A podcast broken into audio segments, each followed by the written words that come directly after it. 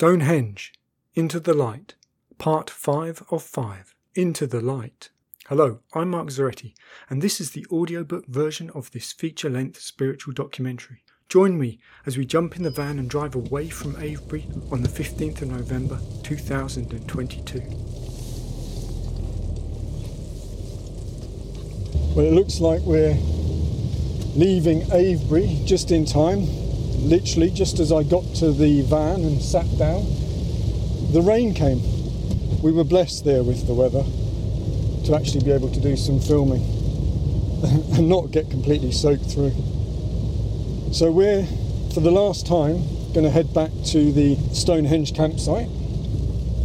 Perhaps it's fitting though, as we leave Avebury behind us, that we talk about the the downfall or the end of Stonehenge and the Druids. The library at Avebury and indeed the airport at Stonehenge serve the leader well. But there is one constant, and that is change. And by 6000 BC, some of the races that had been allied with the leader, in particular the ones that are very technologically advanced, and other races were starting to come down and make their own colonies and bases on Earth, on the third dimension. And those ones that broke rank from his alliance, he would in time attack their cities with his own armies. But he was losing control in some respects. And so by about 6000 BC, things were changing, and things had to evolve from his point of view as well. Technology was also changing. So by 400 BC, the site at Stonehenge no longer had significance to him. He'd built up a large presence in South America and was influencing the civilizations there, building a power base. But technology had changed as well, and there were more energy efficient, less energy consuming ways of bringing people down to the third dimension and, and returning them to higher dimensions. They still used the vortex technology to shift vibration, but the propulsion was something much more similar to what you might recognize as aircraft today. And indeed, the craft that were developed round about 400 BC look a lot like the craft of today, and there are actually statues and amulets and things depicting what look like aeroplanes that have been found dating back to that period in South America. So this brings us to the time of the Nazca Lines. Stonehenge was no longer relevant, and we'll talk about what happened to Stonehenge and the Druids in a moment. But he moved his base of operations over to Peru, to the Nazca region. And when you look at the lines, it's just an evolution of what he had done at Stonehenge. Using these new craft, which effectively flew rather than were propelled, in the way that the sources were, he built long runways for them to land. And even today, modern technology marvels at how it could have been possible for him to have these seven mile long straight lines. It's simple. He used what we would understand to be laser technology to create these long straight lines and then just manual labour to clear the, the terrain. So the, when you look at the Nazca lines, there's three different structures that you see. There are long, straight, parallel tracks, which are the landing strips, literally the runways. Then there are animal glyphs. And remember back to the constellations, these animal glyphs, which are massive, represent the different races that he granted permission to use his runways. The bigger the glyph, the more important that race was in the alliance. And then the last of the structures that you see at Nazca are these massive geometric mandalas. The rain is really coming down. And these geometric mandalas are in effect the same as the stones that surround the perimeter of Stonehenge or Avebury. They're complex geometries into which are embedded black magic, forming large structures of energy and grids of energy over the region. They also act as anchor points for black magic, effectively anchor points for where the interdimensional tunnels would open so that these craft from higher dimensions could come through into the third dimension plane. So you'd simply have runways, flags effectively showing who's allowed, and black magic icons. And that's it, that's what the Nazca structures and lines are. And so by 400 BC, he retired Stonehenge. Round about then was the last time that any interdimensional craft came down specifically to use Stonehenge in Avebury. And what happened to the Druids? They're just the lowest rung of the ladder.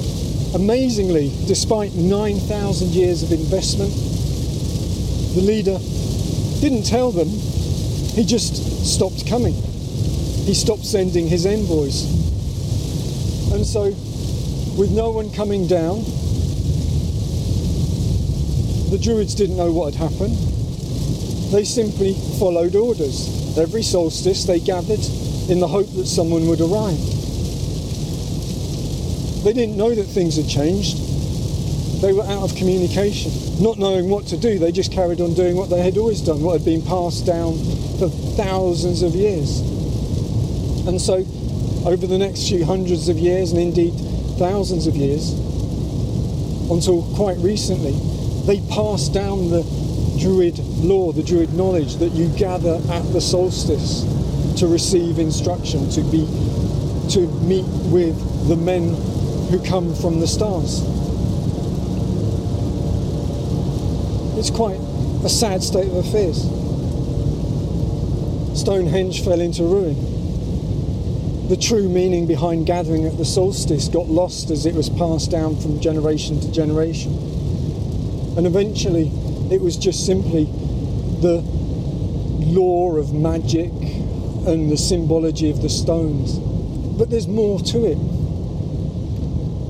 The leader didn't want those left behind to remember. He made sure that the key bits of information were hidden in their minds. And remember, it's all about deception, it's all about smoke and mirrors. What a wonderful opportunity Stonehenge now represented to him. People would come, people would gather, people would ask questions, and people looking for the truth would find Stonehenge in the years and the decades and the centuries to come. And so he left it as a beacon of deception. When people came, they still gathered at the solstice, only now they didn't know why, but the legends about healing energy, which remember only really applies to those who are dark, and the legends about involvement with the stars and higher knowledge and beings and things was enough to bring people along. And so, as well as the ancestors of the Druids and the bloodlines of these 12 races that continued, good people would come along. And so, what the leader did was at each solstice, he would open up the tunnel, the interdimensional tunnel, and he would release that ungodly energy into that site. Those people who were drawn to it because they were dark and negative would feel fantastic, they would feel uplifted. And so, legend of the healing powers of the stones and of that place, and a feeling of awe would continue. But for those who were good, who had light within them, humanity, they wouldn't necessarily feel sick but they would be open to mind control and suggestion and subliminal message. And so, as well as sending the energy which would kind of activate the lower animal parts of people, making them feel good, a bit like a drug makes people feel good so that they want more. The leader would use the opportunity that any good humans that were there would be, especially if they went into the ritual of dance and taking certain herbs and things would be easy prey to distract them from the truth by putting thoughts and ideas into them to attract them to the dark arts so that they would grow in their interest in things like geometry, magic, symbolism, chanting, witchcraft, and all of these things. It doesn't mean that the intention of the people there was bad, and quite often they had good intentions to, to heal. The road to ruin is paved with good intentions, as they say. And good people, people who, whose birthright is the light, have a natural inner yearning for something higher. But stuck under that dark firmament, it's like they've been cut off, and so they would go perhaps to Stonehenge, gather at the solstice with good intentions, and the leader would prey on them, corrupt their minds, fill them with ideas to tempt them into things that would take them away from the light. It doesn't mean that they were bad, it's just that people don't understand what's behind a lot of these things. And even if something feels good, even if something might have some kind of positive outcome in the short term, people don't always understand the cost. Yes, your body can be healed with certain practices, but not all healing is good. And what if the cost to gain something on the physical realm is to shut down something, your soul or your spirit? on higher dimensions. And this is what the leader and the druids working towards to keep humanity in the dark. And so, though he left Stonehenge to rack and ruin, he didn't leave its legacy. He made sure that it would carry on acting as something that beguiles people, that leads them astray because of the awe and wonder of this monument. And it's the same at Avebury. Even today, as I approached some of the stones, there were people deep in devotion with their hands and their forehead pressed against the stone. Perhaps they were there for healing or for power or for some kind of sacred ceremony. But they have no idea of the darkness and the evil that created those stones and what is locked within them. But more on that, because the story of the stones and Stonehenge has changed in recent years, and I'll talk about that towards the end. If only people knew the truth. And so I, I know that so many good people go to Stonehenge and Avebury with the best of intentions and quite often come away feeling good. In the book, I'll talk more about the origin of feelings. All I can say at this stage is do not let feelings be your guide. How you feel is one of the easiest things for those on higher dimensions to manipulate. We're all too easily led by our feelings. The path of light, the path of truth, is a much higher path than the seeking of feeling good or even bliss. Even bliss itself is a dead end for the seeker of truth. There's no denying that Stonehenge, Avebury, the Nazca lines, the pyramids, there's no denying that they're awe inspiring, but they don't come close to the truth that can be revealed when we look beyond this physical realm. It's this truth, this greater truth, which is your birthright as a human being, that the leader, his druids, and the councils on all dimensions desperately want you to stay ignorant about. We return now to Stonehenge on the 15th of December 2022 on a very cold but sunny day. So here we are, back where it all began. The documentary started here and we're nearly at the end. But the story of Stonehenge and Avebury are not actually finished yet. I'll tell you how they end shortly. I've touched on a number of things, including beings from other dimensions, interdimensional craft, magic, and all of these things are actually just a small fragment of a much, much bigger picture. And this bigger picture is all about you. My own interest in Stonehenge only came about because I found out who was behind it who founded the Druids. And it was this leader who's behind so many other things, things that even now shape your life. And he has always had one purpose, one goal as far as you are concerned, and that is to keep you in the dark about your birthright. Your birthright is the light. And he doesn't want you as a human being to know the truth. And it was in pursuit of spiritual truth that I discovered who he was, and that led me to investigating more about Stonehenge.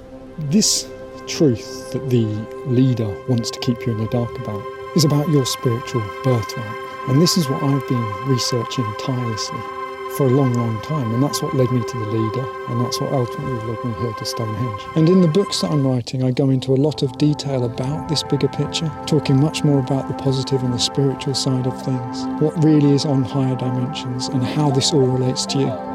The books that I'm writing aren't being written so that I can profit from them. When they're finally published, they're going to be published at a not for profit price so that they're as accessible to as many people as possible. On my website, all that I've done the podcasts, the videos, the articles, it's freely available. I don't charge anything, I don't even ask people to subscribe. I just want to get the truth out there. And like many others who serve the light, we're trying to let people know about how much they are in the dark. I don't want you to just believe what I'm saying. I want you to be inspired by this documentary, just as Stonehenge is inspiring to so many people. I want you to be inspired to ask questions, to start to find out more for yourself. It's all about choice, but we can't make choices unless we learn and understand what the choices are. As I said, the story of Stonehenge and Avebury is not yet finished. You may be wondering what happened to the black magic that they imbued into these stones and the dark and esoteric knowledge hidden at Avebury, and also the interdimensional tunnel that came from over that way. Because of the diligence and hard work of those that serve the light, not just on this dimension but on our other dimensions, all of these things have been destroyed. Once they became known, they could be dealt with. And so all of that hidden knowledge, the black magic, even the ungodly energy has all been removed. And so what we're looking at here are just inert stone. And the same is true of Avebury and the other sites around the world. This doesn't mean that those that would do this kind of thing have been completely dealt with and are no more. On higher dimensions, the leader and others still exist and still interfere and meddle in the affairs of the third dimension.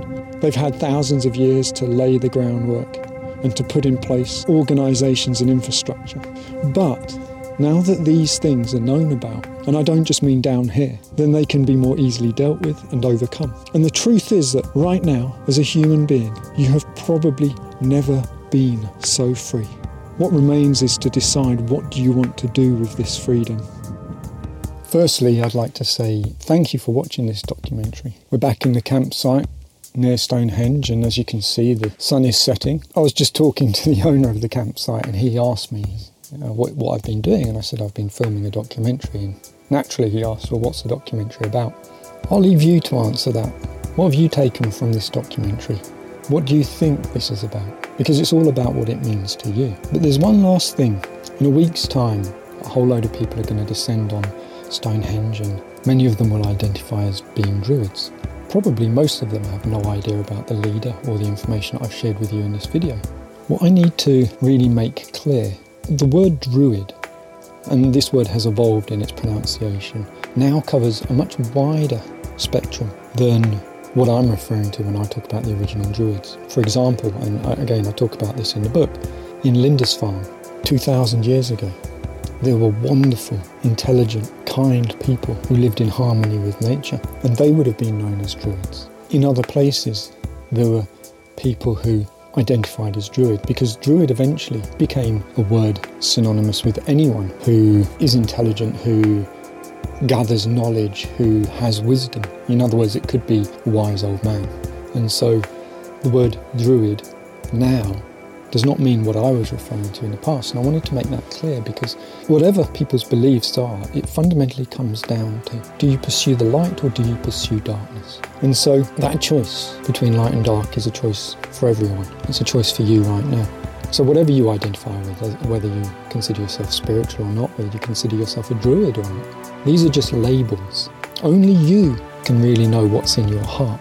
And if anything, I hope all I've done is made you aware that there may be choices that have yet to be made. It's a wake up call to understand the ancient history behind these things. Is it more important to identify as a druid, or is it more important to connect inside with light, with love, and with the source of all of that? That great oneness that goes by other names. That's really what this is about. Peace be with you. Thank you for listening to this documentary. If you'd like to discover more, please visit thewaybackgroup.org.